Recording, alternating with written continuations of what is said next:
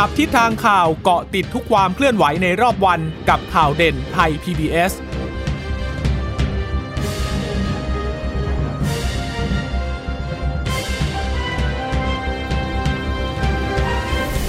วัสดีค่ะ สวัสดีค่ะ ต้อนรับคุณผู้ฟังสู่ข่าวเด่นไทย PBS ค่ะ พบกันเป็นประจำทุกวันจันทร์ถึงศุกร์บ่ายๆ แบบนี้นะคะ อัปเดตข้อมูลข่าวสารที่เกิดขึ้นในรอบวันเช่นเคยกับดิฉันจีราชาตาเอี่ยมรัศมี และคุณพึ่งนภาคล่องพยาบาลค่ะ ค่ะ สวัสดีคุณผู้ฟังทุกท่านนะคะ ที่รับฟังข่าวเด่นไทย PBS ผ่านทางสถานีวิทยุที่เชื่อมโยงสัญญาณจากไทย PBS นะคะ แป๊บๆเร็วเหมือนกันนะคะ ก็วันศุกร์สุดสุดท้ายของสัปดาห์แล้วนะคะเเราก็เริ่ม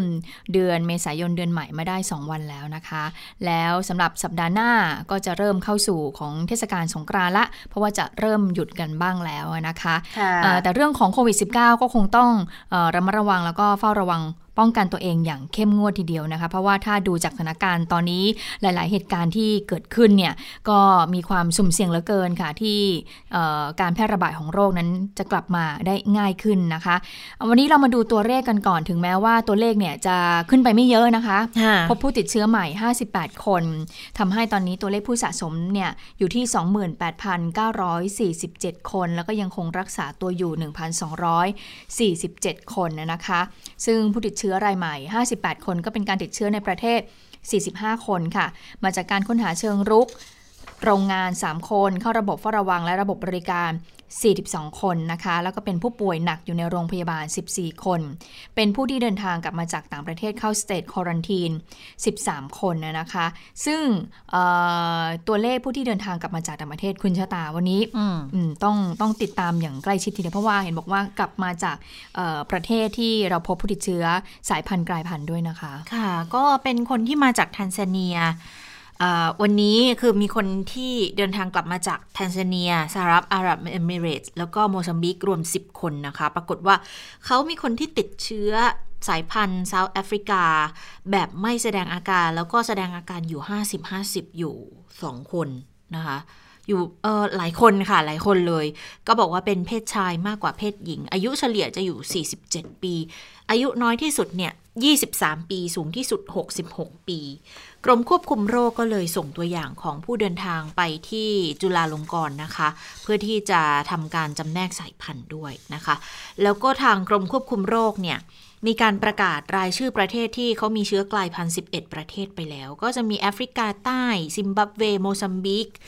บอตสวานา แซมเบีย เคนยา รวันดา แคมรูน คองโก แทนซาเนีย และกานานะคะ แล้วก็จะอัปเดต เชื้อกลายพันธุ์แบบทุกเดือนด้วย ก็คือจะต้องทบทวนกันทุกเดือนด้วยนะคะ ตอนนี้เนี่ยก็เลยเท่ากับว่าไปเจอแล้วจากแทนซาเนีย จากโมซัมบิก แต่ว่าจากสหรัฐอาหรับเอมิเรตส์เนี่ยไม่แน่ใจ แต่ถ้าดูจากชื่อก็คือมีคนที่ติดติดมาด้วยนะ ก็ค่อนข้างที่จะน่ากังวลอยู่เหมือนกัน แต่อย่าลืมว่ากลุ่มที่เขามีเชื้อกลายพันธุ์เนี่ย ก็ยังคงต้องกักตัว 14 วันอยู่นะคะ ส่วนช่วงสงกรานก็จะเป็นอีกช่วงหนึ่งที่ต้องเฝ้าระวังเพิ่มเติมกันอยู่เหมือนกัน เพราะว่าตอนนี้เนี่ยสถานการณ์มันก็คือจะบอกว่าไม่ดีอะไม่ค่อยดี จะพูดอย่างนั้นก็ได้นะ ถึงถึงผู้ติดเชื้อรายใหม่จะแค่ 50 กว่าคนก็คือกลับมา 2 หลักแล้วนะคะ แต่ว่าก็ยังมีรายงานการพบเป็นกลุ่มก้อนใหม่ ๆ อาจจะไม่ได้เป็นกลุ่มก้อนใหญ่นะแต่มันแสดงให้เห็นถึงการกระจายตัวของเชื้ออยู่นะคะ อย่างเช่น กรณีนี้เนี่ยมีอยู่รายหนึ่งเจอที่กรทมเป็นนักศึกษาอายุ 19 ปีเอง ปรากฏว่า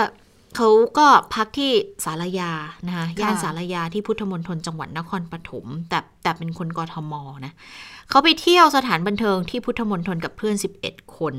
แล้วไปเที่ยวเสร็จวันที่ 23 เนี่ย วันที่ 25ถึง29 เขาไปภูเก็ต นั่งเครื่องบินไปเที่ยวกับเพื่อน 9 คน ไปที่รีสอร์ทมีขับรถเช่าไปท่องเที่ยวต่างๆ ด้วย 29 ก็ขึ้นเครื่องกลับเชียงใหม่ เอ้ยกลับกรุงเทพ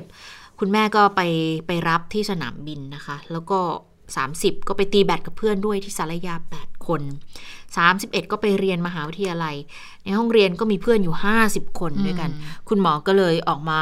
อธิบายถึงเคสที่นครปฐมให้ฟังค่ะไปฟังเสียงคุณหมอทวีสินกันค่ะ มีเคสของนักศึกษานะครับ ที่ไปอยู่แถวสารยานะครับ มีรายละเอียดที่ทางสื่อมวลชนได้ออกไปบ้างแล้วทราบข่าวมาแล้ว เพราะว่าทางมหาวิทยาลัยนะครับได้ประกาศในการที่จะหยุดเรียน เพราะฉะนั้นตอนนี้ ทางกรมควบคุมโรคนะครับได้ไปหาข้อมูลเป็นไทม์ไลน์มาครับ ก็พบว่าเป็นการเชื่อมโยงไปกับสถานบันเทิงนะครับ แถบจังจังหวัดของอนครปฐมนะครับ ก็คือเป็นนักศึกษานะครับ 19 ปีนะครับ ก็พักอยู่ที่หอพักแถวสารยาในช่วงของอประมาณ 20-24 มีนาคม แล้วก็ไปเที่ยวสถานบันเทิงวันที่ 23 มีนา นะครับแถวพุทธมณฑลนะครับนครปฐมร่วมกับเพื่อนอีก 11 คน จากนั้นเขาก็ไปเที่ยวที่ภาคใต้ก็คือไปเที่ยวภูเก็ต กับเพื่อนนักศึกษาอีก 9 คน โดยเดินทางจากสายการบินของออพาณิชย์นะครับในช่วงเวลาเที่ยงแล้วก็เข้าพักรีสอร์ทนะครับแล้วก็ 29 ก็กลับมานะครับทางกรุงเทพโดยมารดาก็ขับรถส่วนตัวมารับที่สนามบินนะครับ 30 มีนาก็ไปที่หอพักนะครับ ก็ไปเล่นแบดมินตันกับเพื่อนอีก 8 คน 31 มีนาก็ไปเรียนนะครับที่มหาวิทยาลัยก็พบกับเพื่อนอีกประมาณ 50 คน แล้วก็ในช่วงวันนั้นเนี่ยเขาก็มาทราบว่ามีพนักงานในสถานบันเทิงที่เขาไปเนี่ยนะครับ ป่วยติดเชื้อโควิดเขาก็เลยไปตรวจ ผลการตรวจออกมาเมื่อวานนี้ครับคือ 1 เมษานะครับ ก็คือพบว่าติดเชื้อ เพราะฉะนั้นอันนี้โยงไปกับสถานบันเทิง นี่หนึ่งรายนะครับ แต่จริงๆแล้วก็มีประปรายมาก่อนนะครับประปรายมาก่อนที่ว่าเนี่ยนะคะก็คือผู้ติดเชื้อหนึ่งรายที่วังสะพุงจังหวัดเลยด้วยก็เชื่อมโยงกับสถานบันเทิงในกทมด้วยเหมือนกัน ทีนี้ก็เลยห่วงว่า ก็จะถึงสงกรานต์อยู่แล้วนะ หยุดยาวด้วยสบคผ่อนคลายด้วย ก็เลยกังวลบอกว่านอกจากระบาดในตลาดแล้วเนี่ย จะไปสู่สถานบันเทิงอีกทีนะ ปีที่แล้วเนี่ยเจอที่สถานบันเทิงก็ใช้เวลาระยะหนึ่งเลยนะคะ กว่าค่ะจะควบคุมได้ ดิฉันว่าตอนเนี้ยสถานบันเทิงเขาก็อาจจะร้อนร้อนหนาวหนาวๆแล้วก็ได้นะ เพราะว่าก็ปิดไปพักใหญ่แล้วเหมือนกัน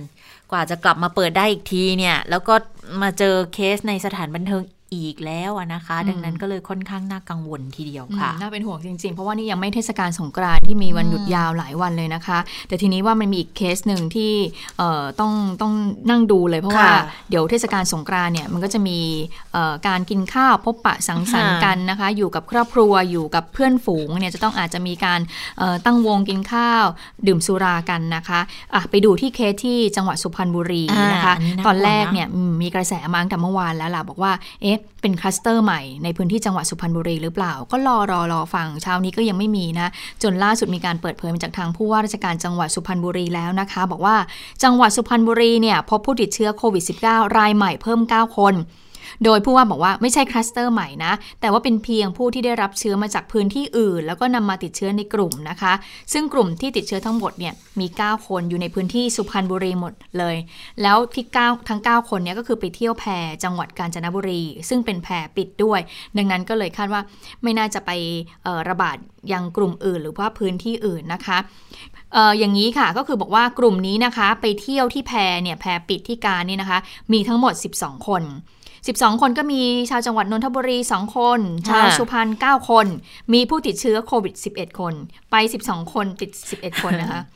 และมีผู้ไม่มีติดเชื้อคนหนึ่งหนึ่งคนนี่เก่งมากเลยนะ เก่งมากเพราะอะไรรู้ไหมเขาบอกไว้ด้วย เพราะว่าไม่ได้ไปดื่มเหล้าจึงไม่ได้ติดเชื้อ คือคนนี้ทำไมอะ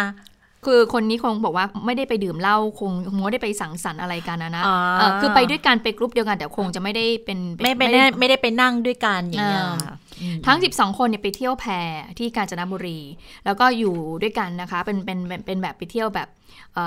อเหมือนทำกิจกรรมด้วยกัน2อ่าคืน 2 วันไม่ได้ออกไปไหนเลย อยู่คืออยู่ที่แพเนี่ยนะคะเอ่อผู้ว่าเลยบอกว่าจึงไม่ใช่คลัสเตอร์ใหม่ แต่ว่านะคะการสอบสวนโรคตอนนี้กำลังดำเนินการอยู่ แต่คาดว่าน่าจะมีคนใดคนหนึ่งแหละค่ะก็คือว่าไปติดมาจากพื้นที่อื่น แล้วก็มาเที่ยวกับเพื่อนๆ ในกลุ่มอืมนี่แหละ 12 คนนะคะตอนนี้อยู่ระหว่างการสอบสวนโรคอยู่ นอกจากนี้ยังมีบุคลากรทางแพทย์ที่ติดเชื้อคนหนึ่ง กำลังสอบสวนอยู่ด้วยเหมือนกันนะคะ หาที่มาที่ไปว่าไปติดเชื้อได้อย่างไรนะคะ แล้วก็หาผู้ที่มีความสัมผัสเสี่ยงสูง กับผู้ที่ติดเชื้อด้วย เพื่อที่จะมากักตัวแล้วก็ควอรันตินอย่างเร่งด่วนเลยนะคะ ดังนั้นผู้ว่าสุพรรณก็เลยบอกว่าเอ่อก็ขอฝากประชาสัมพันธ์ด้วยนะ เหตุที่มีผู้ติดโควิดเนี่ยไม่ได้ติดมาจากแพรที่จังหวัดกาญนะ เอาให้ชัดๆนะ ก็คือว่ามีคนหนึงเขามาเที่ยวที่กาญจนบุรี แล้วเขาก็อยู่ในนั้น แล้วเขาก็แพร่กระจายอยู่ในเพื่อนในเพื่อนฝูงเขาแหละ ซึ่งข้อมูลที่ได้มาน่าจะมีกลุ่มเนี่ยดังกล่าวไปเที่ยวแพที่กาญจนบุรีเท่านั้นก็เลยฝากพี่น้องว่าอย่าเพิ่งตื่นตระหนก แล้วก็ให้ทำตามมาตรมาตรการของสบคอย่างเคร่งครัดนะคะ แล้วก็ขอฝากติดตามข่าวทางราชการด้วย แล้วก็ฝากเตือนไปถึงผู้ที่โพสต์ข่าวลงในสื่อโซเชียลด้วย ขอให้ใช้ความระมัดระวัง ทีนี้มันมีอันนี้เมื่อวานนี้ดิฉันก็เข้าไปดูละสำนักงานประชาสัมพันธ์สุพรรณบุรีในเพจเนี่ยนะคะค่ะอืมระบุชื่อเลย คือเขาว่าไปก๊อปไปไปไปเขาเรียกว่าไปแชร์เพจ ของสสในพื้นที่คนหนึ่ง แล้วสสในพื้นที่คนนี้บอกว่าอุ้ยสุพรรณบุรีคลัสเตอร์ใหม่โอ้โห คุณจุชะตา ไอเพจเนี่ยเป็นสำนักงานประชาสัมพันธ์สุพรรณบุรีนะ คือเป็นเพจค่อนข้างที่เป็นทางการนะ เออ แล้วเขาก็ไปแชร์เพจของสสคนในพื้นที่คนเนี้ยมา แล้วสสในพื้นที่คนนี้เขาก็ระบุว่า อุ้ยสุระวังสุพรรณบุรีเป็นคลัสเตอร์ใหม่ อะไรประมาณนี้นะคะ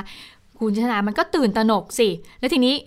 เอ่อในเพจของสำนักงานประชาสัมพันธ์สุพรรณบุรีก็ไม่ได้ เขียนข้อมูลอะไรไว้เลย ไม่ได้มีรายละเอียดอะไรเลยทั้งๆที่เป็นเพจทางการของทางจังหวัดนะว่า มันควรจะมีแบบว่าให้ข้อมูลรายละเอียดปรากฏว่าคนก็เข้าไปแบบ ค่อนข้างที่จะตื่นตระหนกเหมือนกัน โดยบางคนก็บอกว่า เอ๊ะถ้าอย่างนี้เนี่ย ถ้ายังไม่ชัดยังไม่มีความคืบหน้าเลยมาเนี่ย ไม่ควรที่จะไปแชร์เพจอย่างคนอื่นมาแล้วก็มาลงอย่างนี้นะ เพราะอย่างนั้นเนี่ยมันมันสร้างความไม่มั่นใจแล้วก็รู้สึกว่า เอ๊ะ มันเกิดอะไรขึ้นในพื้นที่สุพรรณทำให้ตื่นตระหนกกันหมด ก็เลยเนี่ยผู้ว่าก็เลยต้องออกมายืนยันนะว่า ติดเชื้อใหม่ 9 คน ก็มีบุคลากรทางการแพทย์ 1 คนค่ะ แล้วเหตุมันมาเกิดขึ้นช่วงก่อนหน้าที่จะมีการเดินทางท่องเที่ยวกันด้วยไง ก็อาจจะทำให้เกิดความกังวล แล้วอาจจะไปกระทบกับธุรกิจของการท่องเที่ยวในพื้นที่จังหวัดอื่นด้วยใช่เขาก็เลยก็ต้องออกมาชี้แจงกันให้เกิดความเข้าใจให้ตรงกัน บอกว่าน่าจะคนใดคนนึงนี่แหละ ติดเชื้อเสร็จแล้วพอติดเชื้อถึงไปกระจายที่นู่นก็เนี่ยนั่งกินข้าวกันเออพฤติกรรมการนั่งกินข้าวก็อย่างที่ล้อมวงอะอ่าค่ะอย่างแล้วที่คุก็ณหมอบอกเมื่อวานนี้ว่านั่งกินใช่ข้าวถอดหน้ากากถอดออกแมสอืมแล้วพอดื่มแล้วมันก็คงเฮฮาไงแก้วแก้วแรกบอกแล้วไงแก้วใครแก้วมันไงแก้วแรกหลังเนี่ยๆก็อาจจะแบบ ผัดเอากันไปมันคือแก้วเนี่ย เชื่อว่าแก้วใครแก้วมันไม่มีปัญหาหรอก แต่ว่าเวลาดื่มบางทีก็น้ำแข็งน้ำเขิงอะไรเงี้ยมือล้วงมือน้ำแข็งล้วงน้ำแข็งอะ่ะ มันอืมคงไม่ได้มีสักเท่าไหร่หรอกนะ ที่จะใช้อุปกรณ์ในการแบบใช้ทัพพีตักน้ำคงน้ำแข็งอะไรอยู่ตลอดเวลายิ่งคนในวงเล่าอะ เราคิดสภาพออกเลยบางที เอามึนๆแล้วสนุกสนุกกับมือนี่แหละ ก็คิดว่าไม่ล้วงติดเข้าไปคิดว่าไม่มีอะไรไม่ติดหรอกไม่มีอะไร แล้วเราก็เชื่อมั่นเพื่อนฝูงเพื่อนฝูงเราเราด้วยเนาะเออไม่น่าจะแต่ติดแต่อย่าลืมนะ ถึงแม้จะเป็นทัพพีหรืออะไรก็ตาม มือเราอะมันก็ไปจับไอ้ตรงนู้นแล้วคนอื่นก็มาจับต่อ มันก็มีโอกาสอยู่ดีอะค่ะ มันก็นั่นแหละ อันนี้ให้ดูเป็นตัวอย่างเลยนะเป็นตัวอย่างเพระอยู่ในเอ่อติดเชื้อในหมู่วงเล่าในหมู่ค่ะวงสุราในการกินข้าวร่วมกัน เพราะฉะนั้นเนี่ยน่าเป็นห่วงอย่างยิ่งกับอ่าเทศกาลสงกรานต์ที่หลาย ๆ คนจะเดินทางกลับบ้าน แล้วก็ใช้โอกาสนี้ในการเฉลิมฉลองกับอ่าบุคคลที่เรารักอะนะคะค่ะ แล้วอีกอย่างหนึ่งในวงเนี่ยเวลาพอได้ที่ระดับหนึ่งใช่ไหมพูดคุยเฮฮาก็อาจจะมีเสียงดงเสียงดังนะอ่าโวกก็เวกโวยวายนิดนึงน้ำลงน้ำลาย สารคัดหลั่งต่างๆเนี่ยอาจจะกระดงกระเด็นไปทางไหนบ้างเงี้ย ก็นี่แหละค่ะค่ะ คนที่ไม่กินก็เลยไม่รอดไป แต่ก็แต่ก็คงต้องกักตัวนะ ก็ต้องกัก เพราะว่าอ่าก็ไม่ชัวร์ไงว่าอาการอาจจะไม่แค่อาจจะแค่ไม่แสดงอาการหรือเปล่า ยังไม่ถึงเวลาอจจะไปติดเชื้อตอนเพิ่งจะมาพบเออตอนติดเชื้อตอนหลังหรือเปล่า เพราะว่าค่ะมีหลายเคสเหมือนกันนะคะ ที่ไปตรวจเชื้อตอนแรกเนี่ยในช่วงวันแรกๆเนี่ยไม่เจอ แต่ว่าไปติดเชื้อไปพบเชื้อในช่วงวันหลังๆอะนะคะอะอันนี้ก็ต้องระวังกัน มาดูเรื่องกระจายวัคซีนนิดนึงค่ะ วันนี้ในการถแถลงคุณหมอทวีสินก็พูดถึงเรื่องของการกระจายวัคซีนด้วยเหมือนกันตัวเลขล่าสุดเนี่ยก็คือ 28 กุมภาถึง 1 เมษายนนะคะอตอนนี้ได้ 3 0 0 0 0 0กว่าโดสแล้วค่ะ วัคซีนซิโนแวคก็บอกว่า 3 2 2 0 40 โดสแอสตราเซเนกาอีก 85,880 โดสนะคะ คนที่รับวัคซีนเข็มที่ 1 ไปแล้วก็ 166,243 คน เข็มที่ 2 เนี่ยสามหมื่นเจ็ดพันสี่ร้อยเจ็ดคนนะคะ แต่ว่าก็มันก็มีข่าวเนืองๆ มาเกี่ยวกับคนที่ มีผลกระทบจากการฉีดวัคซีน บางเคสก็บอกว่าอาจจะเสียชีวิตด้วยอะนะ แล้วก็ยกตัวอย่างคุณหมอที่ต่างประเทศ บอกว่าฉีดแล้วมีเส้นเลือดแตกในท้องช่องท้องเนี่ย อันนี้ก็ยืนยันบอกไม่ใช่ แต่ในกรณีของประเทศไทยที่มีการเปิดเผยเมื่อวานก็คือที่สงสัยกัน กรณีผู้ช่วยเจ้าอาวาสวัดสัมพันธวงศ์มรณภาพหลังฉีดวัคซีนไปวันเดียวอ่าเนี่คุยณหมอว่าไงบ้างคุณหมอบอกว่าอยู่ระหว่างการหาสาเหตุที่แท้จริง เพราะว่าตัวของเออรองเจ้าอาวาสอะนะคะ ก็มีอาการไม่พึงประสงค์อย่างมีอาการแพ้มีผื่นขึ้นมีหายใจติดขัดนะคะ ตอนนี้เนี่ยมีอยู่ 4 คนเดี๋ยวนะขออภัยมีคือมีผู้ที่ฉีดแล้วค่ะ ของกรณีของผู้ช่วยเจ้าอาวาสนี่หาสาเหตุอยู่ แต่คนที่ฉีดแล้วมีอาการไม่พึงประสงค์อย่างเช่น มีอาการแพ้ผื่นขึ้นหายใจติดขัดเนี่ย ตอนนี้ 4 คนแล้วก็หายเป็นปกติแล้วด้วย แล้วก็ยืนยันบอกกรณีผู้ช่วยเจ้าอาวาสเนี่ยหาสาเหตุกันอยู่นะคะ ซึ่งเรื่องนี้ก็ไปถึงรัฐมนตรีแล้วเหมือนกัน แน่นอนว่ามันเป็นเป็นเรื่องที่จะต้องทำความเข้าใจกัน เพราะว่าอย่างในกรณีผู้ช่วยเจ้าอาวาสอะค่ะประวัติทางโรคก็คือมีอาการโรคประจำตัวเบาหวาน ความดันสูง ตอนที่ฉีดเนี่ยก็คือฉีดวัคซีนไปเมื่อ 11นาฬิกาของวันที่ 31 มีนา สังเกตอาการเสร็จเรียบร้อยไม่ผิดไม่ผิดปกติอะไรค่ะ แต่พอกลับวัดพบครั้งสุดท้ายก็4โมงเย็นของวันที่ 1 แล้วก็ข้ามคืนไปปุ๊บตอนเช้าไม่ได้ออกจากกุฏิก็มีคนไปเคาะประตูก็ปรากฏไม่มีเสียงตอบรับ เข้าไปดูปรากฏมรณภาพแล้วค่ะ นี่ก็เลย อันนี้แหละเป็นเป็นเป็นประเด็นที่ต้องเคลียร์เลยนะ เพราะว่าอย่างรายอื่นที่เสียชีวิตก่อนหน้านี้เนี่ย คือบางคนก็สิบวันนะสิบวันถึงถึง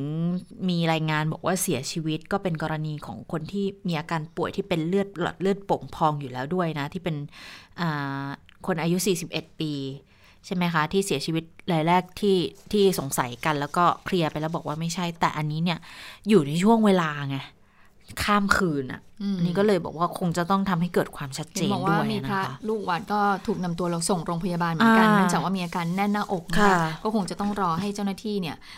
แถลงอย่างเป็นทางการน่เนี่ยน่าตอนนี้ในเพจของกระทรวงสาธารณสุขน่าจะมีการแถลงอยู่นะคะ ทีนี้คุณอนุทินพูดถึงเรื่องนี้ว่าอย่างไรบ้าง คุณอนุทินก็บอกก่อนเลยบอกว่า เป็นสิ่งที่น่าเสียใจ ซึ่งเราทุกคนก็รู้สึกไม่ดี โดยในวันเดียวกันนี้ก็จะนำร่างของท่านเนี่ยมาชนะสูตรหาสาเหตุนะคะ ซึ่งรายละเอียดเนี่ยก็คงจะะต้องให้ทางที่บีกรมการแพทย์เนี่ยรายงานให้ทราบต่อไป แต่ว่าส่วนตัวก็มั่นใจว่าการมรณภาพเนี่ยไม่น่าจะเกี่ยวข้องกับการฉีดวัคซีน แต่อาจจะว่าเป็นช่วงเวลาจังหวะที่พอดีกันนะคะ ไปฟังเสียงของคุณอนุทินกันค่ะ ยังมีความมั่นใจว่ามันไม่ได้มีความเกี่ยวข้องจากวัคซีน แต่อาจจะเป็นความทุกอย่างก็เป็นเป็นเป็น เป็นช่วงเวลาที่มันดันมาตรงกันพอดีผมว่าอย่างนั้นนะครับ เพราะว่ายังไงก็ตามวัคซีนที่ได้นำมาฉีดเพื่อป้องกันโรคโควิด เป็นวัคซีนที่ผ่านขั้นตอนการทดสอบเรื่องความปลอดภัยมาหลายขั้นตอน ทั้งจากผู้ผลิตเอง ทั้งจากออยของเราเอง จากกรมวิทยาศาสตร์การแพทย์ของเราเอง ก็ต้องต้องต้องต้องเรียนย้ำอีกครั้งว่า พี่น้องประชาชนต้องไม่ตระหนกตกใจในเรื่องนี้นะครับ แล้วก็ยังยังสมควรที่จะมารับวัคซีนอยู่ ค่ะ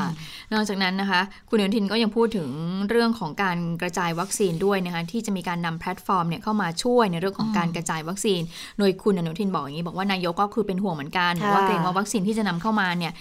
เป็นล้านล้านโดสเนี่ยจะฉีดให้ไม่ทัน โดยเฉพาะที่เราจะต้องเตรียมเปิดประเทศแล้วเนี่ยนะคะก็เลยพยายามหาช่องทางให้ประชาชนเนี่ยมีวิธีการจอง แล้วก็ลงทะเบียนผ่านแอปพลิเคชัน นายกก็ยกตัวอย่างบอกว่านี่อย่างกระทรวงการคลังยังมีแอปพลิเคชันเป๋าตังดำเนินการผ่านทางธนาคารกรุงไทยเลย ลองไปดูหน่อยไหมไปพูดคุยกันหน่อยไหมหาแนวทางในการใช้แอปพลิเคชันนี้ให้เกิดประโยชน์ แล้วก็ใช้ทุกแอปพลิเคชันที่สามารถทำได้นะคะ เพื่อให้สามารถมีการกระจายวัคซีนได้อย่างเข้าถึงประชาชนโดยมากที่สุดค่ะ ค่ะ ซึ่งก็เห็นล่าสุดบอกว่าศบคชุดเล็กอะค่ะเขาเคาะและบอกว่าให้ใช้เป๋าตังนี่แหละ เป๋าตังกับหมอพร้อม ในการอำนวยความสะดวกให้ประชาชนฉีดวัคซีนโควิด -19 นะคะ แล้วก็ให้ทางกรุงไทยเป็นเจ้าภาพในการใช้ฐานข้อมูล แล้วก็จะทำให้เร็วที่สุดด้วย เพราะวันนี้มีการประชุมสบคชุดเล็กค่ะนายกก็เป็นเป็นประธาน คุยกันเรื่องแอปพลิเคชันที่จะใช้ในการจองฉีดวัคซีนเนี่ยนะ ก็คุณอนุทินก็เข้าด้วยค่ะ คุณอาคมก็เข้าด้วยนะคะ ก็ได้ความมาบอกว่ากรุงไทยก็ไปเป็นเจ้าภาพเลยนำแอปพลิเคชันหมอพร้อมเข้าไปใส่ในเป๋าตังค์ แล้วประชาชนเนี่ยจะเลือกโหลดใช้แอปพลิเคชันอันไหนก็ได้ แล้วแต่ความสะดวก ข้อมูลมันจะไปรวมกันอยู่ที่สาธารณสุขค่ะ แล้วสาธารณสุขจะเป็นคนจัดคิวบริการ ให้วัคซีน ฉีดวัคซีนก็จะทำให้เร็วที่สุด แต่คนที่ไม่มีสมาร์ทโฟนทำยังไง ก็ อสมนี่แหละ ไปแจ้งที่อสมในการลงทะเบียน แล้วก็มีการหารือเรื่องเตรียมเปิดเมืองภูเก็ตด้วยนะคะ ก็เลยกำชับกันบอกว่า เนี่ยหนึ่งกรกฎาสัญญากันว่าจะจะเปิดภูเก็ตใช่ไหมก็ต้องกำชับก่อนว่าคนในพื้นที่ต้องฉีด ให้ทันก่อนนักท่องเที่ยวจะเข้ามา 1 กรกฎาคมอืมวันนี้ก็มีข่าวมาเหมือนกันว่าตอนนี้เนี่ยทางวัคซีนเนี่ยหนึ่งแสนโดสก็ลงไปในพื้นที่จังหวัดภูเก็ตแล้วนะคะ ก็ต้องมีการเร่งฉีดให้กับประชาชนเพื่อที่จะพร้อมรองรับในเรื่องนี้ ทีนี้มีความเห็นจากคุณหมอยง ผู้วรวันหัวหน้าศูนย์เชี่ยวชาญเฉพาะทางด้านไวรัสวิทยาภาควิชา กุมารเวชศาสตร์ คณะแพทยศาสตร์จุฬานะมีการพูดถึงเรื่องของโควิดวัคซีนในเด็กด้วยนะคะแต่ว่าก่อนหน้านี้เราก็ทราบว่าส่วนใหญ่ในโควิด -19 เนี่ยไม่ค่อยจะเกิดขึ้นกับในเด็กสักเท่าไหร่นัก แต่คุณหมอระบุอย่างนี้บอกว่า ปัญหาวิกฤตของโรคโควิดเนี่ยจะคลี่คลาย หรือว่าหมดไปจำเป็นต้องให้วัคซีนในเด็กด้วยนะ จึงจะได้มีภูมิคุ้มกันหมู่ที่แท้จริง ขณะนี้เนี่ยการให้วัคซีนเนี่ยยังให้เฉพาะผู้ที่อายุเกิน 18 ปีอยู่ ยกเว้นวัคซีนไฟเซอร์ ที่ให้ได้ตั้งแต่อายุ 16 ปีขึ้นไป ปัญหาโควิด -19 จะยังไม่สงบยังระบาดได้ โดยเฉพาะเด็กโตและวัยรุ่น โดยประชากรเด็กที่อายุน้อยกว่า 18 ปีของประเทศไทยเนี่ยมีประมาณ 17 ล้านคนเลยนะ และที่สำคัญก็อยู่ในโรงเรียนเป็นกลุ่มก้อนด้วย ก็ยังเสี่ยงต่อการแพร่ระบาดได้อยู่นะคะ คุณหมอยังบอกว่าขณะนี้เนี่ยวัคซีนหลายชนิดเนี่ยได้มีการศึกษาในเด็กอายุ12ถึง18 ปี ไม่ว่าจะเป็นไฟเซอร์โมเดอร์นาแอสตราเซเนกาแล้วก็เริ่มมีข้อมูลในทางที่ดีนะ เกี่ยวกับการป้องกันโรค แล้วก็มีแนวโน้มว่าจะรับรองการใช้ก่อนเดือนตุลาคม ต่อมาก็จะมีการศึกษาในเด็กเล็กลงไปอีก ก็คือเมื่อสักครู่นี้คืออายุ 12ถึง18 ใช่ไหมคะคะเดี๋ยวต่อไปก็จะมีการศึกษาลงไปอีกว่า 6ถึง12 ปี 6 เดือน 6 ปีเนี่ยก็จะว่าสามารถจะใช้ได้หรือไม่ โดยภายในสิ้นปีก็น่าจะมีข้อมูลออกมาทั้งหมด แล้วก็มีความเป็นไปได้ที่จะต้องให้วัคซีนกับเด็กที่อายุตั้งแต่ 6 เดือนขึ้นไปด้วย เหมือนกับวัคซีนไข้หวัดใหญ่เลยนะคะ โรคก็จะดำเนินดำเนินไปแบบเป็นโรคติดเชื้อทางเดินหัวใจ เอ้ยทางเดินหายใจ เหมือนกับโรคทางเดินหายใจอื่นๆเนี่ยที่ต้องมีการเราฉีดวัคซีนป้องกันก่อนนะคะ อันนี้พูดถึงในอนาคตต่อไปค่ะ ค่ะ นี่ก็เป็นสถานการณ์ที่ก็ยังคงยืนยันบอกว่าควรฉีดนะคะ แล้วมันก็อย่างที่เราพูดกันอยู่เสมอๆนะคะ เพราะว่ามันอยู่ระหว่างพัฒนา อยู่ระหว่างการเก็บข้อมูลไปด้วย เป็นเป็นวัคซีนที่ใช้เวลาในการพัฒนาเร็วที่สุด แล้วก็การเก็บข้อมูลเนี่ย มันก็ยังทำไม่ได้เต็มที่หรอก เราก็ยังไม่รู้หรอกว่า ฉีดไปเข็มหนึ่งใช้เวลาเท่าไหร่กว่าที่จะมีภูมิขึ้น แล้วภูมิเนี่ยมันจะอยู่สักสักนานเท่าไหร่กี่เดือน กี่วันกี่เดือน หรือว่า ปีหน้าต้องฉีดซ้ำใหม่ไหมหรือฉีดหนึ่งเข็มแล้วอยู่ได้เท่าไหร่นะคะนนี้ก็เลยกลายเป็นเรื่องที่จะต้องศึกษากันอย่างต่อเนื่องโดยเฉพาะการฉีดแล้วมีการแพ้มีการเสียชีวิตรายงานการเสียชีวิตเนี่ยจะเป็นยังไงบ้างนะคะ แต่ว่าการเดินหน้าฉีดมันก็เป็นปัจจัยสำคัญนะโดยเฉพาะเมื่อเราจะต้องเปิดประเทศ จะรองรับนักท่องเที่ยวเพื่อมาพยุงธุรกิจการท่องเที่ยวในบ้านเราด้วย อย่างเมืองท่องเที่ยวอีกเมืองอย่างพัทยาตอนนี้ก็มีรายงานบอกว่านายกเมืองพัทยาคุณสนธยาคุณปลื้มเปิดให้ฉีดวัคซีนโควิด -19 วันแรก มี 285 โดส ที่โรงพยาบาลเมืองพัทยาจังหวัดชนบุรีนะคะ คือชนบุรีเขาได้มา 20,000 โดสแล้วจากการให้บุคลากรทางการแพทย์ 175 โดส เจ้าหน้าที่ด่านหน้าด่านตรวจ 47 โดส อสม เจ้าหน้าที่เสี่ยงหน้าด่านอีก 63 โดส เข็มที่ 2 เขาจะให้ในวันที่ 23 เมษายนนะคะ ก็จะต้องแล้วหลังจากนั้นเนี่ยเขาจะต้องเร่งฉีดวัคซีนให้กับประชากรของพัทยาและพื้นที่ใกล้เคียงให้ครบร้อยเปอร์เซ็นต์โดยเร็วที่สุด เตรียมความพร้อมเป็นหนึ่งใน 5 จังหวัดที่จะเปิดประเทศให้นักท่องเที่ยวเข้ามาก่อนนะคะ นักท่องเที่ยวต่างชาติด้วยนะต้องเน้นย้ำตรงนี้ก็บอกว่า วันนี้เนี่ย คุณสนธยาบอกฉีดวัคซีนโควิด -19 วันแรกล็อตที่ 2 ที่รัฐบาลแบ่งมาให้ชนบุรี 20,000 โดสค่ะ บุคลากรเขาจะได้ไป 10,000 แล้วก็จะแบ่งโรงพยาบาลต่าง ๆ ฉีดพร้อมกันวันนี้เลย แล้วก็จะมีการสำรวจประชากรประชากรเพิ่มเติมด้วย ก็ตั้งเป้าจะต้องฉีดให้ได้ครบ 100%นะ ก็รองรับการเปิดประเทศนะคะพัทยาเบื้องต้นยังไม่พบผลข้างเคียงที่ร้ายแรงหลังจากฉีดวัคซีนโควิด -19 แล้วก็คนที่ฉีดไปก็ยังไม่มีอาการอะไรแต่อย่างใดค่ะ ค่ะ เดี๋ยวถ้าเกิดมีความคืบหน้าเรื่องของพระที่มรณาภาพไปว่าเกี่ยวข้องกับการฉีดวัคซีนหรือเปล่าเดี๋ยวเราจะรายงานให้คุณผู้ฟังได้รับทราบนะคะถ้าเกิดว่ามีความเคลื่อนไหวออกมา ทีนี้มาดูเรื่องของคดีสำคัญคดีหนึ่งที่วันนี้มีการตัดสินที่เกี่ยวข้องกับคุณยิ่งลักษณ์ชินวัตรนะคะศาลปกครองกลางมีคำสั่งให้เพิกถอนคำสั่งของกระทรวงการคลัง ว่าเป็นคำสั่งที่ไม่ชอบค่ะ ที่ให้คุณยิ่งลักษณ์ชินวัตรอดีตนายก ชดใช้เงินจำนวนสินไหมจำนวน 35,000 ล้านบาทนะคะ ในคดีจำนำข้าว พร้อมทั้งให้เพิกถอนการยึดอายัดทรัพย์ของคุณยิ่งลักษณ์ด้วย โดยสารระบุว่าความเสียหายที่เกิดขึ้นเนี่ยเนื่องจาก เป็นการกระทำของเจ้าหน้าที่ระดับปฏิบัติการที่ย่อมจะมีประสบการณ์ แล้วก็เล็งเห็นถึงความเสียหายที่จะเกิดขึ้น กระทบต่อระเบียบวินัยการเงินการคลัง ในขณะที่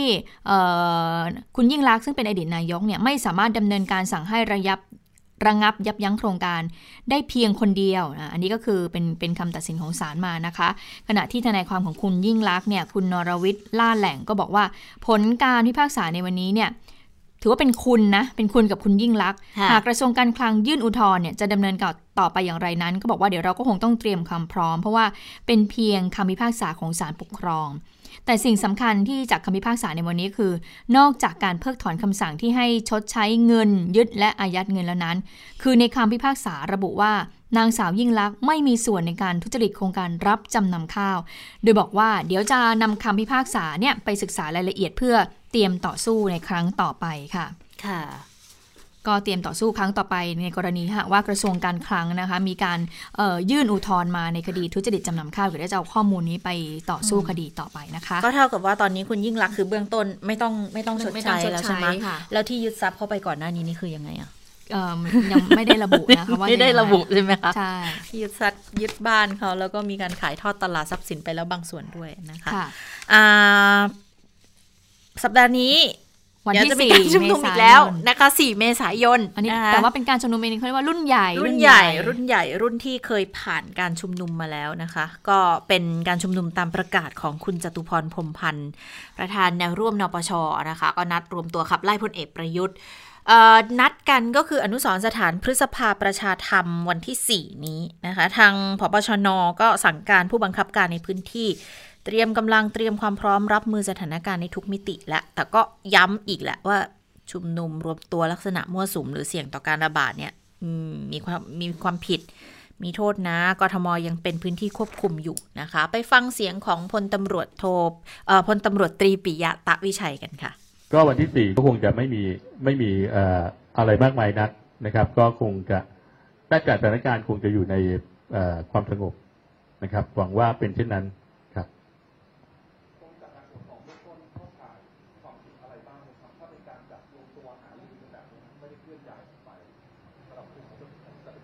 ก็ต้องดูลักษณะการชุมนุมว่าการชุมนุมเนี่ยเข้าข่ายผิดกฎหมายไหมนะครับ ถ้าเข้าข่ายผิดกฎหมายก็จะผิดตามพรกฉุกเฉิน แล้วก็พรบควบคุมโรคอย่างที่เรียนให้พี่น้องสื่อมวลชนทราบค่ะก็มันก็จะมีฐานความผิดพรกฉุกเฉินพรกควบคุมโรคนะ อันนี้ก็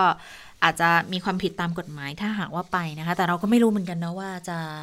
ได้รับแรงหนุนสักเท่าไหร่นะสำหรับนปชที่มีการประกาศมา เพราะว่า ก็ดูแล้วดูไม่ค่อยราบรื่นเท่าไหร่นะพอประกาศมาแล้วนะคะ อย่างพลเอกประวิทย์เองวันนี้ก็ออกมาเตือนเป็นอีกคนที่เหมือนเหมือนไม่เชิงเตือนหรอกมีการไปถามมากกว่าการสอบถามของทางผู้สื่อข่าวมากกว่าว่ามีความเห็นยังไงนะคะไปฟังเสียงพลเอกประวิทย์กันค่ะก็จะผมให้ผมทำไงอะก็อย่าทำผิดกฎหมายแล้วกันนะอย่าทำผิดกฎหมายแล้วกันนะรวมยังไงก็ว่าไปว่าจะเป็นจุดเริ่มต้นในการสร้างเหตุการณ์เหมือนในอดีตไม่ละ ไม่เราไม่ละก็ก็เหมือนกับไม่ไม่ได้อยากจะพูดมากนักนะคะ แต่ว่าพอดีมีคนถามกรณีคุณจตุรงด้วยนะคะจตุรนฉายแสงรวมตัวกลุ่มออกเดมนะคะ ออกมาเคลื่อนไหวทางการเมืองออกเดมก็คือมาจาก October Democracy ค่ะ October Democracy ก็คือคือคนเดือนตุลาแหละ เพราะคุณคุณจตุรนก็เคยเป็นหนึ่งในนักศึกษาเดือนตุลาไง ก็ออกมาเชิญชวนกันเคลื่อนไหวทางการเมือง แล้วก็คุณจตุพรอีกนปชนะคะนัดนัดชุมนุมกันวันที่สี่จะให้ทำยังไงอะ่ะก็เลยบอกจะให้ทำยังไงล่ะก็เลยมีการสอบถามอีกบอกว่า เอ๊ะมันจะเป็นจุดเริ่มต้นสร้างเหตุการณ์เหมือนอดีตอีกไหมพลเอกประวิตยก็บอกไม่หรอก ยังไม่มีรายงานว่าจะเกิดความรุนแรงอะไรขึ้น แล้วใครจะอยู่เบื้องหลังการชุมนุมของคุณจตุพรหรือเปล่าก็บอกว่าไปดูเอาซิว่าจะเกิดอะไรขึ้นนะคะค่ะ แล้วทีนี้มันมีความเคลื่อนไหวหนึ่งก็คือ หลังจากที่คุณจตุพรพรมพันธ์มาบอกว่าจะนัดเคลื่อนไหวอย่างนี้แล้วเนี่ย แล้วก็มีกลุ่มออกเดมด้วยใช่ไหมคะแล้วก็มีหลายๆคน แล้วพอเดอเอิญพอเอิญคุณนัทวุฒิใส่เกลือก็พ้นโทษแล้วก็ได้รับอิสรภาพในการได้รับ ได้รับได้รับได้อิรัสบรอิสรภาพภาพแล้ว ทีนี้ก็ก็เลยมีการจับตาว่าคุณนัทวุฒิเนี่ยที่เคยเป็นคู่หูที่เคยขึ้นเวทีด้วยกันเนี่ยจะมาชุมนุมหรือเปล่า ซึ่งคุณนัทวุฒิในก่อนหน้าเนี้เขาก็เคยออกมาแล้วบอกว่า ครั้งนี้ก็คงไม่ขึ้นหรอกนะคะ แต่ว่าเขาก็คงยังยืนเคียงข้างของเออน้องๆ เยาวชนอยู่นะคะ แต่ว่าจะให้เคลื่อนไหวเหมือนอย่างที่เคยกับคุณจตุพรแล้วเนี่ยก็ก็คงจะไม่ได้เป็นอย่างนั้นแล้ว แต่ถามว่าก็ยังมีความเป็นเพื่อนอะไรกันอยู่ ปรากฏว่าหลังจากที่คุณนัทวุฒิเนี่ยได้มีการเอ่อแถลงข่าวไปค่ะก็มีหลาย ๆ ฝ่ายเนี่ยหลาย ๆ คนก็จับไปแบบเอ๊ะที่คุณนัทวุฒิเนี่ยจริง ๆ แล้วเนี่ยเขาอะแยกกันมาตั้งนานแล้วเขา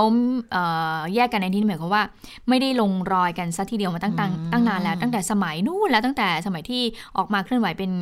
เอ่อกลุ่มนปชใช่ไหมแล้วมีอยู่ช่วงหนึ่งที่คุณนัทวุฒิสายเกลือเนี่ยได้ขึ้นมาเป็นรัฐมนตรี ช่วยว่าการช่วยว่าการสักกระทรวงหนึ่งดิฉันจำไม่ได้ อ่าพาณิชย์ใช่ไหมค่ะแล้วทีนี้ปรากฏว่า พอเหมือนกับว่าคุณนัทวุฒิเนี่ยดำรงตำแหน่งไปสักพักหนึ่งก็อาจจะต้องมีการปรับเปลี่ยน แต่ปรับเปลี่ยนให้คุณจตุพรเนี่ยขึ้นมาเป็นรัฐมนตรีหรือเปล่ามันคงอาจจะเป็นสัญญาใจกันแต่ปรากฏว่าในช่วงนั้นก็ไม่ได้มีให้คุณจตุพรเนี่ยขึ้น ก็ยังเป็นคุณนัทวุฒิเนี่ยก็เหมือนมีการสลับกระทรวงมาอีกกระทรวงหนึ่งแต่ว่าเป็นรัฐมนตรีช่วยอยู่นะคะ ก็เลยมองกันว่าอ๋อเอ๊ะนั่นแหละก็มีการหลายคนมองว่าจริง ๆ แล้วทั้งสองคนเนี่ยเขาไม่ไม่ลงรอยกันหรือว่าไม่ได้ความสัมพันธ์เนี่ย อย่าพูดไม่ไม่ลงรอยเลยความสัมพันธ์ไม่เหมือนเดิมแล้วนะตั้งแต่ตอนนั้นนะนะคะอะทีนี้คุณจตุพรว่าอย่างไรกับเรื่องนี้เอ่อได้มีการ Facebook ไลฟ์ในหัวข้อถึงนัทวุฒิและต่อประยุทธ์และพวกโดยช่วงหนึ่งระบุว่าเนื่องจากมีผู้คนและสื่อ ทางช่องทางต่างๆ พยายามจะจับมาเสี่ยม เพื่อให้เกิด มีความคิดแตกแยกซึ่งกันและกัน หลังจากที่คุณนัทวุฒิเนี่ยได้แถลงภายหลังจากที่ได้ถอดกำไร ก็ฟังด้วยความเข้าใจนะ แต่แน่นอนที่สุดหลากหลายเรื่องราวก็เป็นผลพวงจากนั้น เพราะว่าตนเนี่ยได้รับคำเชิญของประธานคณะกรรมการญาติวิรชนพฤษภาปี 35 ซึ่งก็อยู่ในช่วงบั้นปลายชีวิตของเขา อะไรที่เป็นความสุขและอะไรเป็นสิ่งที่ถูกต้องก็ยินดีที่จะไปต่อสู้ร่วม เพราะเห็นว่าอันนั้นน่ะคือสิ่งที่ถูกต้อง ในกรณีที่ไม่สามารถจะปล่อยให้พลเอกประยุทธ์ จันโอชาบริหารชาติได้อีกต่อไป อันนี้คือคุณจตุพรพูดนะคะ ค่ะ แล้วก็บอกว่าแน่นอนที่สุดเราต่างฝ่ายต่างรู้กันว่าในช่วงกว่า 15 ปีนี้ เรามีบาดแผลมากมาย ในส่วนของภาคประชาชนยากที่จะสมาน แต่บาดแผลดังกล่าวมีคนได้รับผลประโยชน์สูงสุดก็คือพลเอกประยุทธ์และคณะ เพราะฉะนั้นต่างคนต่างรู้ว่าองค์กรนั้นไม่ควรที่จะมาเกี่ยวข้อง เพราะในแต่ละองค์กรประวัติศาสตร์มีความสูญเสีย มีความเจ็บปวด มีทุกเรื่องราว เพราะฉะนั้นจึงเป็นเรื่องของปัจเจก และปัจเจกนี้ก็ต้องแลกกับความเจ็บปวดอีกมากมาย ถ้าไม่ลุกขึ้นมาจัดการกับประยุทธ์จันโอชา ก็จะอยู่ต่ออีกอย่างน้อย 6 ปี เป็นศูนย์ปัญหาของชาติต่อไปอันนี้คุณจตุพรบอกนะคะ ค่ะ นอกจากนี้ก็ยังพูดในเกี่ยวกับเรื่องของความสบายใจของประชาชนของมวลชนด้วย บอกว่าจะไม่ได้ต้องมาเสี่ยมให้เกิดความแตกแยก อะไรกันทั้งสิ้นนะคะ ก็เลยประกาศขอสื่อความไปเลยบอกว่า อย่างคุณนัทวุฒิเนี่ยเขาพูดผ่านมา คุณจตุพรก็เลยผมก็พูดผ่านไปเป็นที่สาธารณะละกันบอกในวันใดที่คุณนัทวุฒิเนี่ยไปยืนเคียงข้างกับบรรดาน้องๆ นักศึกษาคณะราษฎรเชกเช่นในสมรภูมิเดียวกันกับอนนท์นำพา ไม้ไผ่รุ้งเพนกวินและคนอื่นๆ เป็นที่ประจักษ์ชัดได้ว่ายืนหยัดเคียงข้าง เหมือนที่นัทวุฒิเคยยืนหยัดเคียงข้างกับผมในปี 53 วันไหนก็วันนั้น ผมจะประกาศลาออกจากตำแหน่งประธานนปช แล้วก็ยกให้นัทวุฒิไป ส่วนจะมีกระบวนการยังไงเนี่ยก็ค่อยว่ากัน แต่อันเนี้ยถือเป็นคำมั่นสัญญาเลยนะคะว่า วันไหนที่ประจักษ์ชัดว่านัทวุฒิได้ไปร่วมต่อสู้กับคนหนุ่มสาวอย่างที่เคยทำอย่างที่คุณจตุพรเนี่ยเคยทำในเหตุการณ์พฤษภาสามห้าก็จะลงจากตำแหน่ง เพราะว่าไม่อยากให้เกิดปัญหาทางความรู้สึกว่าใครสู้มากกว่าใครสู้น้อยกว่า แต่ถือว่าเป็นความปรารถนาดีของพี่ชายคนหนึ่งถึงน้องน้องชายก็แล้วกันเหรอเออ ก็บอกเอาง่าย ๆ ไม่สลับซับซ้อนเหรอคุณคุจณตุพรบอกผมเป็นคนตรงไปตรงมาคุณชะตาคิดอย่างนั้นหรือเปล่าเนี่ยไม่ไม่ทราบอืมเราคือคือเราไม่ไม่ทราบว่ามันเกิดปัญหาอะไรในในความสัมพันธ์ ระหว่างคุณจตุพรกับคุณนัทวุฒิหรือเปล่า เราไม่รู้ถึงเหตุการณ์ในใน ที่มันเกิดขึ้นนะะคือคือลึกๆไอเนี่ยเราไม่มีใครรู้หรอกมีเนี่ยอ่าเพียงเอ่อสองคนนั้นน่าจะรู้เป็นเพียงแต่ว่าเอ่อที่มีกระแสข่าวมาก็บอกว่าเออคนสองคนเนี้ยเขาไม่ได้ลงรอย ไม่ได้อย่างที่เราเห็นกันเนี่ยมาตั้งนานแล้วมาตั้งแต่ตอนช่วงที่คุณนัทวุฒิเนี่ยเอ่อได้ขึ้นมาเป็นรัฐมนตรีช่วยแล้วอะนะคะเพราะอย่าลืมว่าช่วงหนึ่งเวลาหนึ่งคุณจตุพรก็ต้องไปอยู่ใน เรือนจำถูกคุมขังอยู่เป็นเวลานานเหมือนกันนะ แล้วก็สลับกันพอคุณจตุพรได้ออกมา คุณนัทวุฒิก็เข้าไปอยู่ในเรือนจำอีกนะเราก็เลยไม่รู้ว่ามันมันมันมันมีเหตุอะไรหรือเปล่านะคะ อืมอ่าทีนี้มาอีกคนหนึ่งนะคะ ที่เอ่อคนนี้ก็คือเป็นก่อนหน้านี้ก็เป็นนักเคลื่อนไหวเหมือนกัน แต่ว่าตอนนี้เป็นผู้ช่วยรัฐมนตรีประจำสำนักนายกรัฐมนตรีไปซะแล้วนะคะ ก็คือคุณเสกสกล คุณเสกสกล คุณเจนสตา จำชื่อได้ไหมเพราะว่าคุณเจนสตาไม่ค่อยจำชื่อ คุณสุพรอันถาวงศ์ เขาเปลี่ยนชื่อแล้วนะคะก็คือคุณเสกสกลอันถาวงก็บอกว่า การนัดชุมนุมใหญ่ของคุณจตุพรเนี่ยที่จะออกมาชุมนุมเคลื่อนไหวในวันที่ 4 เมษายนนี้ว่า ส่วนตัวเนี่ยคุณสุพรบอกว่าผิดหวังนะกับคุณจตุพรที่เคยเดือดร้อนแล้วมาขอความช่วยเหลือหลังจากที่ออกเรือนจำมา ซึ่งก็เห็นว่าเป็นเพื่อนที่ได้รับความเดือดร้อน จึงพาไปพบผู้ใหญ่คนหนึ่ง เพราะว่าอยากให้คิดได้ว่าหมดเวลาที่เราจะมาเป็นแกนนำแล้วก็ต้องช่วยกันสร้างบ้านเมืองให้เกิดความสามัคคีปรองดองได้แล้วแหละ แต่ว่านายจตุพรกับนัดเคลื่อนไหวชุมนุม โดยอ้างเหตุผลเรื่องของรัฐธรรมนูญที่ระบุว่านายกเนี่ยไปขัดขวางการแก้ไข ซึ่งคุณเสกสกลบอกว่าไม่เป็นความจริงอืมดังนั้นการนำประเด็นนี้เนี่ยมาขับไล่นายก จึงอยากถามกลับไปยังคุณจตุพรว่าหากไล่พลเอกประยุทธ์ แล้วจะให้ใครมาเป็นนายกแทนล่ะ ให้คุณธนาธรหรือเปล่า หรือคุณปิยบุตรอันนี้หรือเปล่าคนซึ่งคนเหล่านี้เกี่ยวข้องกับการสนับสนุนกลุ่มคนจับ จับจ้วงสถาบันทั้งนั้นเลยนะคะ แต่ว่าการเคลื่อนไหวนัดชุมนุมของคุณจตุพรในวันที่ 4 เมษายนเนี่ยคือเขาก็จะไม่ก้าวล่วงสถาบันไม่เกี่ยวข้องกับสถาบันเลยนะคะ คือจะเน้นคือว่าไม่เอาประยุทธ์อย่างเดียวนะคะอะทีนี้คุณเสกสกลบอกอยู่ว่า ไม่เห็นด้วยนะกับคุณจตุพรรวมถึงท่าทีของคุณนัทวุฒิด้วยนะคะ ที่ออกมาสนับสนุนแกนนำกลุ่มราษฎร ซึ่งตนก็ขอบคุณอดีตคนแสดงหลายคนนะ โดยเฉพาะในต่างจังหวัดที่บอกว่าไม่เห็นด้วยเช่นกัน เพราะรู้ว่าการต่อสู้ที่ผ่านมา แกนนำสู้แล้วรวย และให้ตัวเองมีตำแหน่ง ไม่ใช่เพื่อประชาชนหรือประชาธิปไตยนะคะ อย่างไรก็ตาม วันนี้เนี่ยมันเป็นคนละสถานการณ์กับพฤษภา 35 เพราะว่ารัฐบาลพลเอกประยุทธ์เนี่ยไม่ใช่การปฏิวัติ แต่ว่ามาจากการเลือกตั้งตามรัฐธรรมนูญปี 60 นะ ดังนั้นดูแล้วเนี่ยมันเป็นคนละสถานการณ์กันเลย ไม่สามารถที่จะมาเทียบเคียงกันได้ อีกทั้งตอนนี้เนี่ยประเทศชาติก็มีวิกฤตโควิด -19 ด้วย มันเกี่ยวข้องกับความเป็นความตายของประชาชน ซึ่งมันสำคัญกว่าเรื่องของรัฐธรรมนูญ จึงอยากให้มองว่าอะไรสำคัญกว่ากันค่ะ ค่ะ แต่ว่าพอพูดถึงรัฐธรรมนูญวันนี้ก็ดูเหมือนจะมีความคืบหน้าเรื่องของการแก้ไขรัฐธรรมนูญอีกแล้วนะคะ แต่ว่าก็ดูแล้วคงเป็นทรงเป็นรายมาตรานั่นแหละ เพราะว่าถ้าถ้ารายมาตราก็ก็ไม่ต้องทำประชามตินะคะ แล้วก็จะยื่น 7 เมษายนนี้แล้วด้วยนะ จากใครรู้ไหมที่เป็นคนเสนอแก้ยื่นแก้มาคุณไพบูลย์เหรอ ใช่ อืม คุณไพบุญที่ยื่นให้ตีความนี่แหละว่าแก้ทั้งฉบับ มันได้หรือเปล่าเนี่ยนะคะคุณไพบุญนิติตะวันสสบัญชีรายชื่อรองหัวหน้าพักพลังประชารัฐก็บอกว่า ตอนนี้เนี่ยสสเข้าชื่อเสนอแก้ไขรัฐธรรมนูญรายมาตราเรียบร้อยแล้ว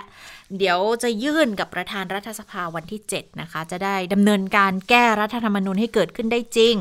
ไม่ต้องทำประชามติด้วย เพราะว่าไม่ได้เป็นการแก้ไขอำนาจหน้าที่หรือคุณสมบัติขององค์กรใดตามที่รัฐธรรมนูญกำหนด เนื้อหาจะมีแบบนี้ค่ะ เสนอแก้ไขรัฐธรรมนูญรายมาตรา 13 มาตรา 5 ประเด็น ประเด็นที่ 1 เนี่ย เพิ่มเติมหมวด 3 สิทธิเสรีภาพ แก้ไขมาตรา 29 41 และ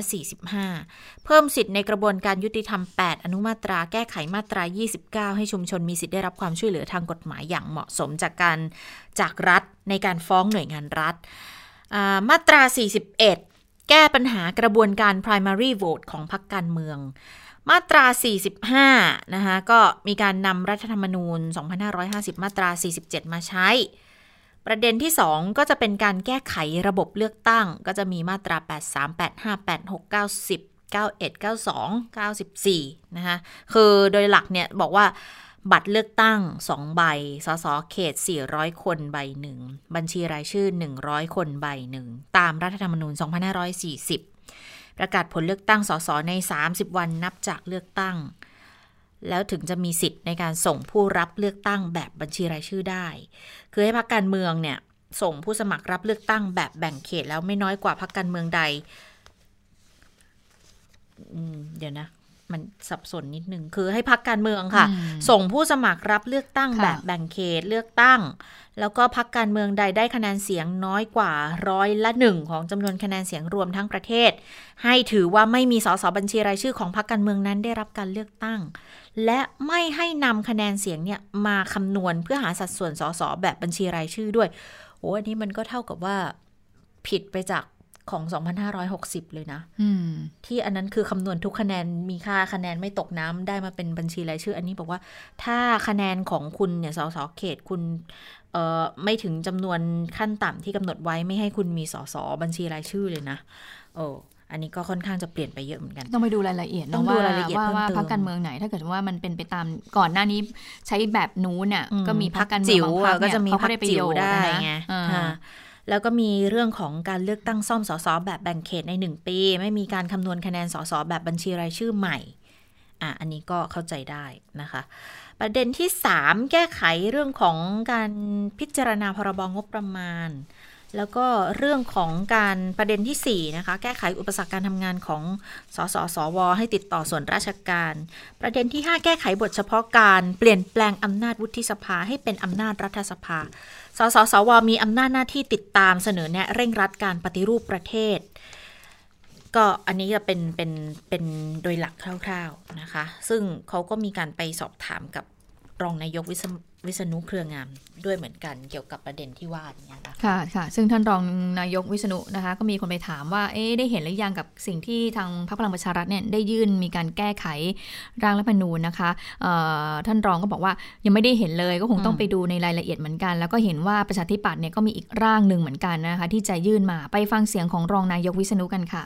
แล้วก็ได้ยินว่าพรรคประชาธิปัตย์ท่านก็จะเสนอของท่านอีกหนึ่งร่างหนึ่ง ก็แสดงว่าเป็นร่างของสมาชิกรัฐสภา ไม่เห็นครับได้ทราบจากในข่าวหนังสือพิมพ์วันนี้เท่านั้น ก็ก็เห็นแต่จากในข่าวก็ไม่ได้ไม่ได้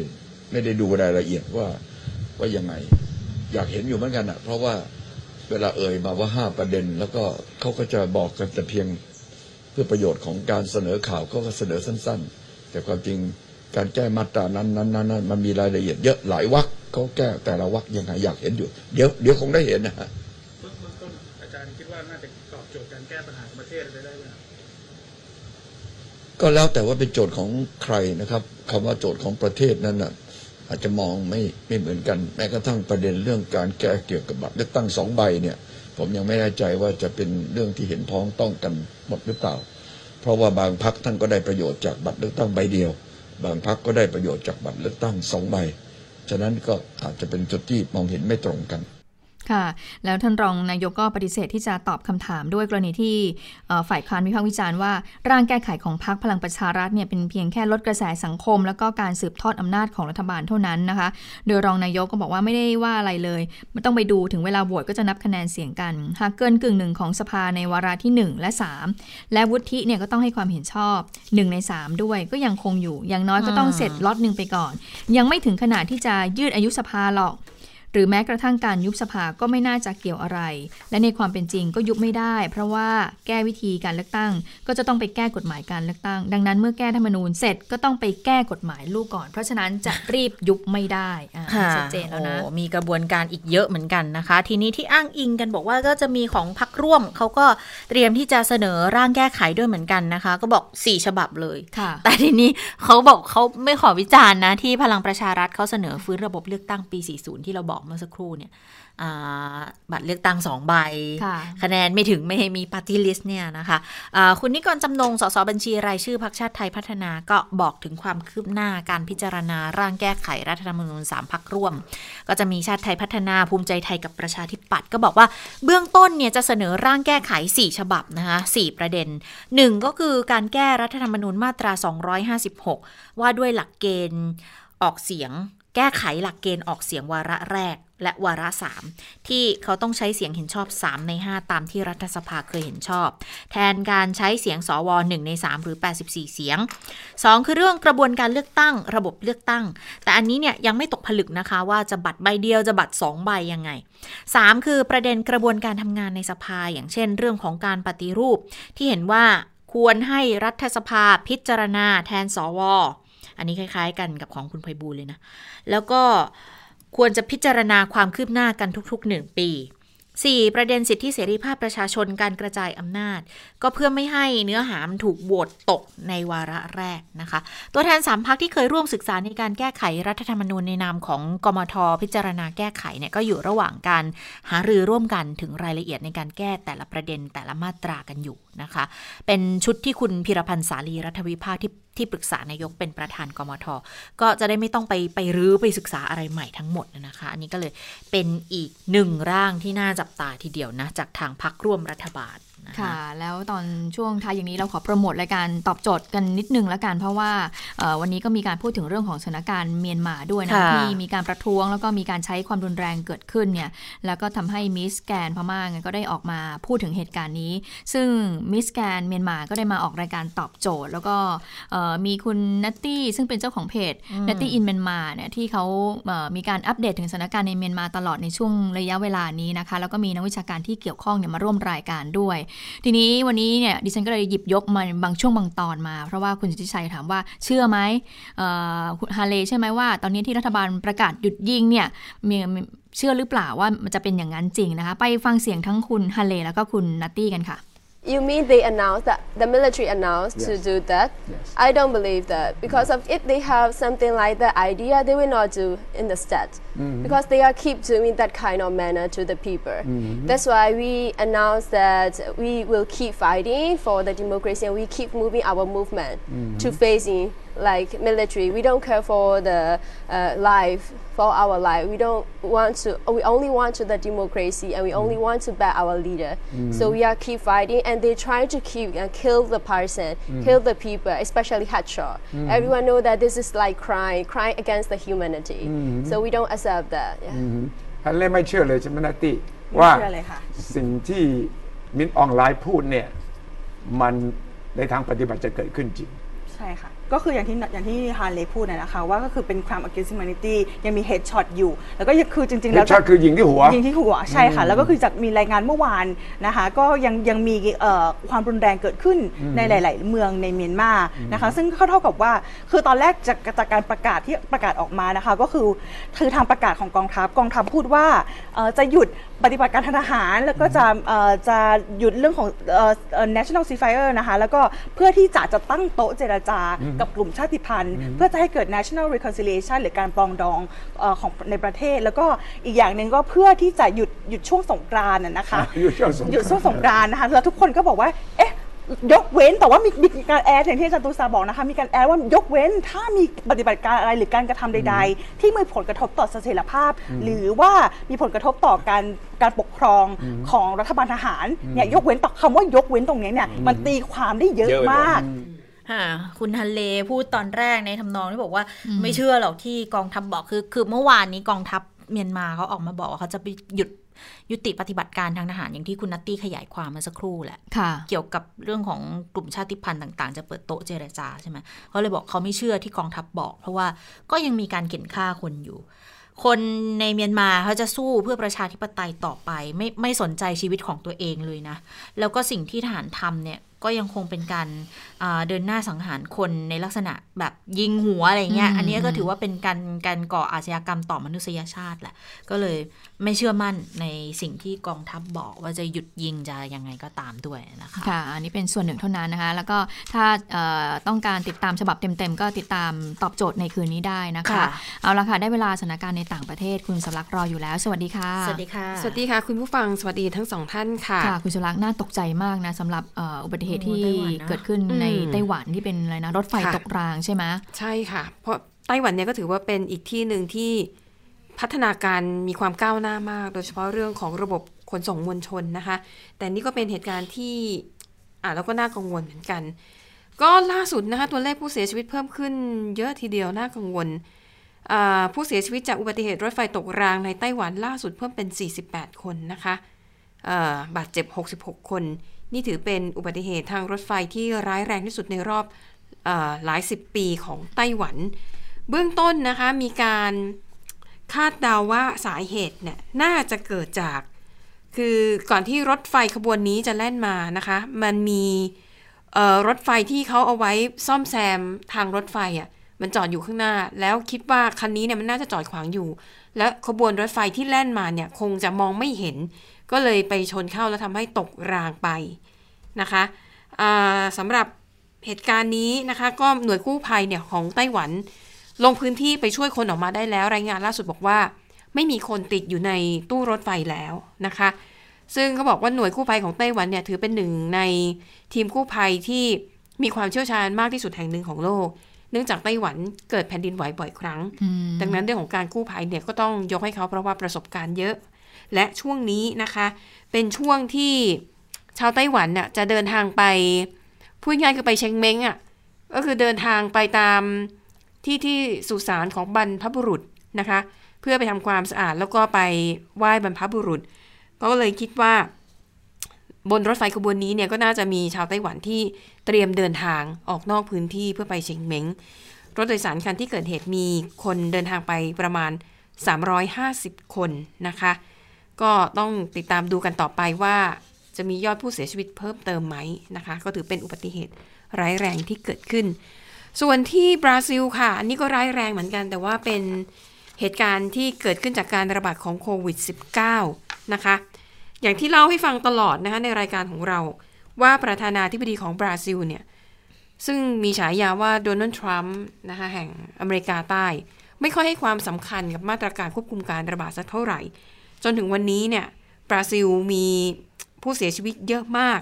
คือเยอะขนาดที่ไม่มีที่ให้ฝังศพอะ เขาต้องใช้วิธีไปไปสุสานที่มันเต็มแล้วนะ ที่มีหลุมประจำเนี่ยเต็มอยู่แล้วเขาต้องไปขุดเพื่อหาพื้นที่เพิ่ม เพื่อฝังร่างของผู้เสียชีวิตนะคะ ในขณะที่นายกเทศมนตรีในประเทศบราซิลค่ะก็รวมตัวกันน่ะทำคลิปวิดีโอร้องขอความช่วยเหลือจากนานาชาติ ดูสิแล้วอืมแล้วผู้นำทำอะไรอยู่ทำไมผู้นำถึงเอ้อปล่อยให้มันเลวร้ายได้ขนาดนี้นะคะ ฝรั่งเศสก็น่ากังวลเหมือนกัน ก็วันพรุ่งนี้ฝรั่งเศสเขาจะเริ่มการปิดประเทศรอบที่ 3 แล้วนะคะ คราวนี้จะปิดนานถึง 1 เดือนเลยทีเดียว ด้วยเหตุผลก็คล้ายๆกันนะคะอะไปดูควันหลงจากวัน April Fool Day นะคะหรือว่าวันโกหกค่ะ ก็คือ 1 เมษายน ซึ่งเขาก็เตือนกันตั้งแต่หัววันแล้วนะว่า ถ้าอ่านข่าวในวันที่ 1 เมษายน แล้วเห็นเรื่องแปลกๆ ดูแล้วไม่น่าจะเป็นไปได้เนี่ย ก็คืออย่าเพิ่งเชื่อให้ตระหนักไว้ก่อนว่ามันคือวันโกหก แต่ปรากฏว่าที่กรุงบรัสเซลส์ประเทศเบลเยียมค่ะ มีการโพสต์ข้อความผ่านสื่อสังคมออนไลน์ เขาบอกว่า วันที่ 1 เมษายนจะมีการจัดงานปาร์ตี้ครั้งใหญ่นะคะ ที่สวนสาธารณะใจกลางเมือง เราจะมีเวทีคอนเสิร์ต 8 เวที มีดีเจเปิดแผ่นนับร้อยคน แล้วก็มีการอู้สังสรรค์มากมาย แล้วคนที่มาในงานนี้ไม่ต้องปฏิบัติตามมาตรการควบคุมรับการระบาดเลย ไม่ต้องใส่หน้ากากอนามัย ไม่ต้องตรวจวัดอุณหภูมิไม่ต้องทำอะไรทั้งนั้นนะคะ ปรากฏว่ามีคนจำนวนมากหลงเชื่อ แม้ว่าในเวลาต่อมานะคะ ทางตำรวจเนี่ยก็โพสต์ข้อความเตือนแล้วว่า คือมันเป็นเรื่องโกหกแล้วคนที่ออกมาโพสต์เชิญชวนตอนแรกก็ออกมาโพสต์ข้อความยอมรับนะคะ เฉลยเลยแหละว่า ที่โพสต์ไปก่อนหน้าเนี้ยเป็นแค่เรื่องโกหกนะ โกหกในวัน April Fool Day ฉะนั้นไม่ต้องมานะ เราไม่ได้มีคอนเสิร์ตอะไรอย่างที่เราว่า แต่ปรากฏว่า ต่อให้มีการยืนยันแล้วว่าเป็นเรื่องโกหก แต่ก็มีคนไปร่วมงาน ไม่ได้ไปร่วมงานไปรวมตัวกันดีกว่า เพราะมันไม่มีงานอะไร แล้วมีคนไปมากถึง 2,000 คนเลยนะคะ แล้วก็ในที่สุดค่ะตำรวจต้องเข้าไป ขอให้กลุ่มวัยรุ่นเนี่ยสลายตัวแล้วก็กลับบ้านไปซะ เพราะไม่ได้มีงานคอนเสิร์ตอะไรทั้งสิ้น แต่ปรากฏว่าวัยรุ่นน่ะ2,000 คนมารวมตัวกันแล้ว ก็ไม่ได้กลับบ้านง่าย ๆนะคะ มีการตอบโต้ตำรวจด้วยนะคว้างปาเข้าของใส่ตำรวจสุดท้ายตำรวจต้องใช้รถเอ่อฉีดน้ำแรงดันสูง เพื่อสลายการรวมตัวของกลุ่มวัยรุ่นนะคะอะนั่นก็เป็นเรื่องแบบแปลกๆที่เกิดขึ้น ส่วนสตรีหมายเลขหนึ่งของสหรัฐอเมริกาก็เอากับเขาด้วยนะคะ แต่อันนี้แบบแนวน่ารักน่ารัก คือว่าจิลไบเดน เธอเนี่ยเดินทางไปเยี่ยมบ้านนะคะที่รัฐแคลิฟอร์เนีย แล้วก็เดินทางกลับมาที่กรุงวอชิงตันดีซีแต่ปรากฏว่าการเดินทางบนเครื่องบิน มีทั้งทีมผู้สื่อข่าวติดตามไปด้วยนะอ่าแล้วก็มีเจ้าหน้าที่ที่ดูแลอสตรีหมายเลขหนึ่งแล้วก็มีตำรวจลับใช่ไหมคะ ปรากฏว่าคุณไบคุณจิลไบเดนเนี่ยเขาก็เล่นแผลงๆก็คือ เธอแอบไปแต่งตัวเป็นแอร์โฮสเตสค่ะ แล้วก็ใส่วิกผม ใส่หน้ากากอนามัยอันใหญ่ ๆ ปิดบังใบหน้า แล้วก็ไปเสิร์ฟเครื่องดื่ม ให้กับคนที่อยู่บนเครื่อง ทั้งนักข่าวทั้งเจ้าหน้าที่คือไม่มีใครรู้เลยนะคะ แล้วพอสุดท้ายพอเสิร์ฟอะไรเรียบร้อย แล้วติดป้ายชื่อตัวเองว่าชื่อแจสมินด้วยอืมปรากฏว่าพอหลอกเสร็จอะไรเรียบร้อยนะคะ เธอก็มายืนตรงตรงกลางเก้าอี้อะตรงกลางแถวบนเครื่องบินอะแล้วก็ถอดหน้ากากถอดวิกออกมา แล้วก็ตะโกนว่า April Fool หลอกทุกคนเหมือนเครื่องอะทุกคนก็บอกว่าตกใจจริงๆ ดูไม่ออกเลยว่าเป็นเธอนะคะ แล้วก็บอกว่าคุณจิลเนี่ยเป็นคนขี้เล่นนะ ก่อนหน้านี้อะตอนที่คุณโจไบเดนยังเป็นรองประธานาธิบดีในยุคของบารักโอบามาอยู่ เธอก็เคยแกล้งสามีอย่างนี้ คือตอนนั้นเน่ยเดินทางด้วยเครื่องบิน Air Force 2สำหรับรองประธานาธิบดี เธอแกล้งสามียังไงรู้ไหม เธอแอบปีนขึ้นไปอยู่บนไอ้ที่เก็บของเหนือศีรษะโอ๊ยตายเธอตัวเล็กไง เธอก็แอบไปอยู่ในนั้น แล้วก็วางแผนหลอกให้สามีเป็นคนมาเปิดไอ้ช่องเก็บของ พอสามีไปเปิดเธอก็ร้อง บู๊หลอกสามีดีไม่หัวใจวายเออใช่ต้องคุณลุงไบเดนหัวใจวาย ก็เป็นความน่ารักน่ารักของสตรีหมายเลขหนึ่งของสหรัฐอเมริกา เนื่องในวัน April Fool Day ค่ะ ค่ะ ทั้งหมดก็คือข่าวเด่นไทย PBS วันนี้เราทั้ง 3 คนลาไปก่อน สวัสดีค่ะ สวัสดีค่ะ